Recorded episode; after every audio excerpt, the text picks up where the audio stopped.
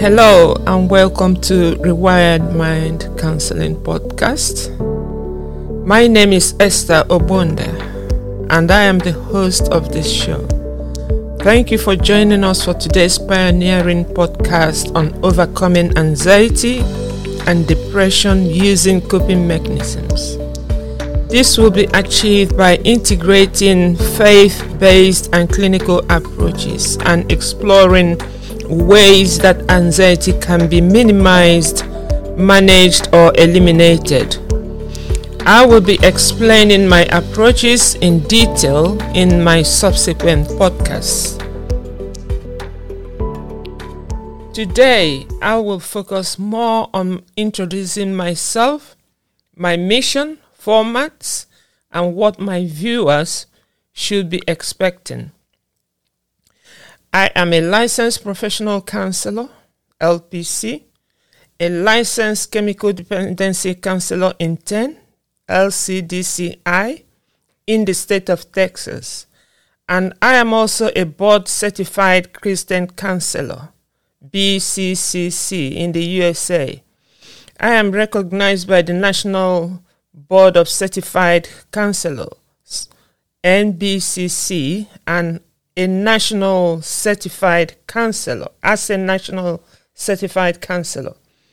I have over three years' experience in formal counseling, excluding the number of years spent providing informal counseling to children, teens, and adolescents in the UK and USA classrooms as an educator.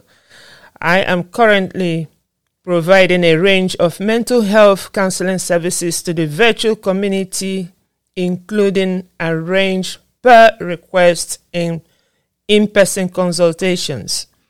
I also offer services via my newly birthed mental health company, renamed Rewired Mind Counseling.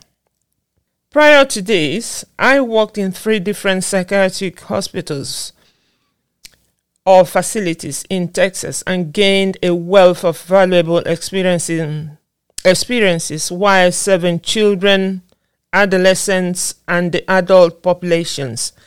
I am very passionate about counseling and being a helper. I have a passion for counseling and I offer therapy to those that need renewal of mind and to offer help in exploring ways to deal with their mental health issues. This is my reason for choosing podcast as a way of reaching out to a wider audience. My niche is in anxiety and depression as the base from which most mental health issues spring from. Anxiety and depression are very common to mankind and does not know boundaries. It is something that cuts across universally without respect for race, age, gender, creed, and culture. When I look at the problems of anxiety and depression, it is very clear that it is mainly centered around having a faulty mindset that needs redirecting. A closer look at the Christian principles on dealing with anxiety and depression as set out by God shows man's role in dealing with the issues. This is the main reason I came up with the name Rewired Mind Counseling. Rewiring mind, one's mind means challenging and changing one's faulty ways of thinking and replacing those faulty ways with positive thinking processes. A negative mind needs to be rewired to properly align with one's emotions and, and actions, therefore, resulting in total wellness. God requires us to have a sound mind as opposed to having blurred, unfiltered, troubled, and unstable mind. A sound mind will enable one to have clarity, the ability to understand, have good recollections, and perceptiveness. Having a sound mind makes one strong, focused, resilient, active, functional, and to become a responsible person. Regardless of one's life, one can determine to choose to dwell on good or positive thought processes over negative ones. This example is supported by Philippians 4 8, which says that one should think and process on good on things that are true, things that are decent, noble, right, pure, lovely, and admirable. Therefore, from the foregoing, I have come to the conclusion that God has laid out the best principles on dealing with anxiety and depression. A good example is the commandment to not be anxious about anything, but to pray. Prayer is a coping skill as well as emotional self care. I used to be an educator, and while I was working with kids, I also was doing something I regarded as informal counseling, whereby kids come to me and they share ideas, share their thoughts with me and their concerns. And um, most of those concerns were maybe children having problems at home with uh, their peers, you know, being bullied, and they needed counseling or advice.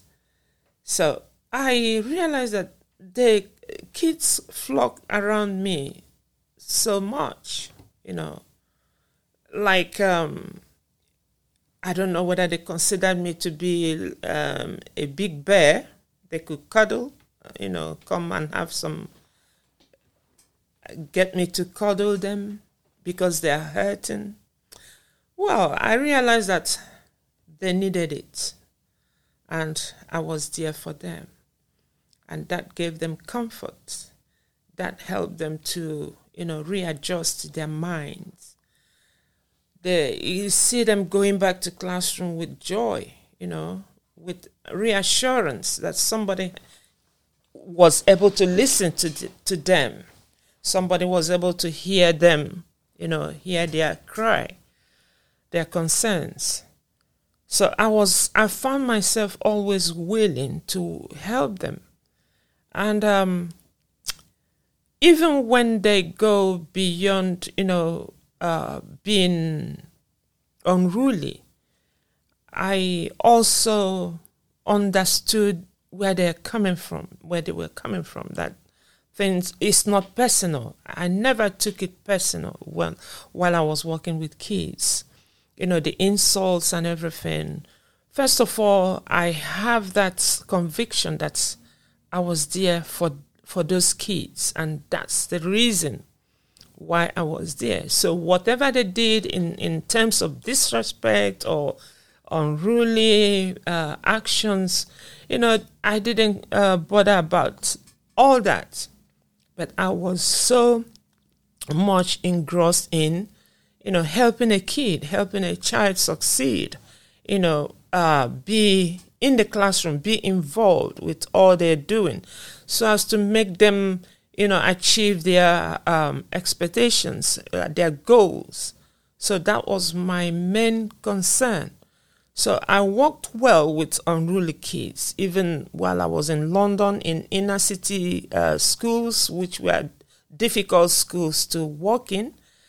Um, I scaled through. I, I, I had no problem. They came to understand me. I'll set my rules and my boundaries, and you know they they respected it. But the most um, fulfilling thing was that I was able to meet their um, extra needs, which wasn't met on the school curriculum. So that's why I'm advocating for schools to have and mental health uh, as a subject, as a uh, you know, as a subject that can be accommodated within the uh, curriculum, not just as um, not just going to the counselor's office, but to have it as a subject that will really help them. Uh, children are really hurting. They're coming from various backgrounds. Some um, backgrounds that are affluent, some poor, you know, uh, children who are coming from poor backgrounds, and all these affect learning. So, if we really want learning, if the authorities really want to produce kids that will turn out to be good, you know, uh, good citizens, they should look into providing mental health care at all, you know, from right from kindergarten up to high school. It's very important. It can change lives. So those were the reasons why I said to myself, right, I'm going to choose, I know, going to counseling to be able to help um, people. As I said earlier on, counseling is a helping profession. It helps you. It make it it empowers you to help, to be passionate about what you're doing, as to be able to help somebody, to have good listening. You have to have uh, good listening ears. Pay attention. You know, be patient. And I think I'm very, very convinced that I have those qualities I'm very patient. I'm, I'm passionate about what I'm doing because I, I'm in the helping profession. So I need to help someone, you know, walk through their mental health issues. And if they, um, if one's mental health is stable, there is the, the sky would not even limit a person's uh, progress. Um, that's as much as I, as I can explain it. You know, with a good, balanced, functional mental health, anybody can function very well. But when the mind is disturbed and someone is not functioning, the mood is dis- uh, constantly depressed, um, it does not give room for you know sanity of the mind. And uh, I think that's why God is saying, you know, to us, you know, watch how you think, what you process. Is it in line with um, right, things that are right, things that are true, things that are noble? What is it you're processing on? What is it that is harassing your mind, making your mind to you know, fluctuate, unstable. We need to filter. We need to dwell on those, you know, anything you can do to make sure you have a sound mind. It is possible. It is achievable. And that's why counseling is important. When you come to a counseling session, you your counselor will walk you through achieving those um, um, those strategies, those tools that will help you, you know, live a balanced life. Because the, the mental state and the body, the mind, you know, will be in harmony. But uh, uh, any thought that is negative and dwelling on it continuously can cause the mind to be imbalanced. The person would then be imbalanced the person will act a way that is not acceptable to the society. So when one comes to counseling, a counselor that is patient, that's um, you know passionate about what they're doing, will you know work well with the. In it's a teamwork. It's not just the counselor telling what to do. You, you and your counselor, your therapist will work together alongside you know, and the the the person, the counselee, would be patient enough as to you know cooperate with the counselor and work out those uh, strategies, tools. They are there. They are the things we you know that people do every day. But when you come to counseling, you know you are aware. You become aware of the things that needs to be done you know, a therapist, a psychotherapist is not like a, a psychiatrist or a um, psychologist who would uh, diagnose and give you medication. No, a psychotherapist will guide you through, help you to explore strategies, tools. You know, you acquire them and you use them, deploy them every day, all the time uh, a range of um, um, tools and strategies are out there So it, the, the problem is getting them and using them frequently and consistently. That's the only way one can, you know, renew their mind, their mindset, filter the things that needs to be filtered, and um, you know, live a better life. Even if somebody is on medication, say somebody uh, went to a psychiatrist and the doctor prescribes a, med- a set of medication, and um, the person goes on to allow still not do that uh, you know apply coping skills or other strategies to help reduce those anxious thoughts the medication will be hindered you know from being effective. So counseling therapy being in therapy learning tools and strategies will help someone to you know enhance the effectiveness of the medication. So i will really advocate for someone to, first of all, know that you have a problem. Once you realize that you have a problem, then set about going to see a counselor, a therapist, and um, work well with it, uh, with whoever is your choice, and um, get to your goals, your desired goals. I, I know that it's a problem. It's a cultural thing in some areas in, with some people that you know they don't seek therapy, and um, you know society don't really seek um, lesser people. I would say the percentage of people that seek therapies uh, therapy are not many. So if people can seek therapy, uh, detect that there is a problem, accept that there is a problem, and then take action by going to see a counselor, that will really help. That is the beginning of success and working well in harmony with your therapist. That will be very good. So I'm advocating for people to not sit on their problem and think that all is well when all is not. So removing those barriers should be uh, the concern of the entire nation. How can we remove those barriers that come in between people seeking therapy? There are things that can be done, and I'll be addressing those issues as we go as I, um, we go along. Applying a coping skill and self care are tools or mechanisms that can help with reducing or minimizing or possibly eliminating anxiety level and to normalize a depressive mood. God is not asking an, anxious, an anxious and depressed person not to act. Rather, he's saying, pray. Prayer is a positive action that can help ease pains and many other benefits. Anxiety and depression issues will be discussed during the upcoming podcast sessions.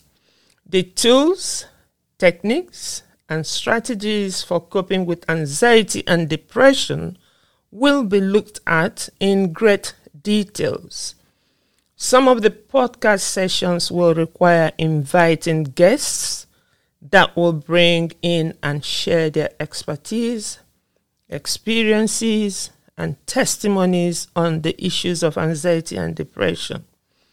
There will also be occasions when a larger audience will be welcome to participate in the podcast, which will involve sending out Zoom links to the participants. I will be publishing weekly episodes on Mondays, and I am yet to fix the exact time it will be aired. However, you all will be invited to, subscri- to subscribe to my podcast from your favorite platform so that you can be notified as soon as a new episode becomes available. Now, if you are happy with my background information and mission, please subscribe to this podcast by following my website at rewiredmindcounseling.com. Thank you so much for listening, and I will be on your next on my next episode. Have a blessed day.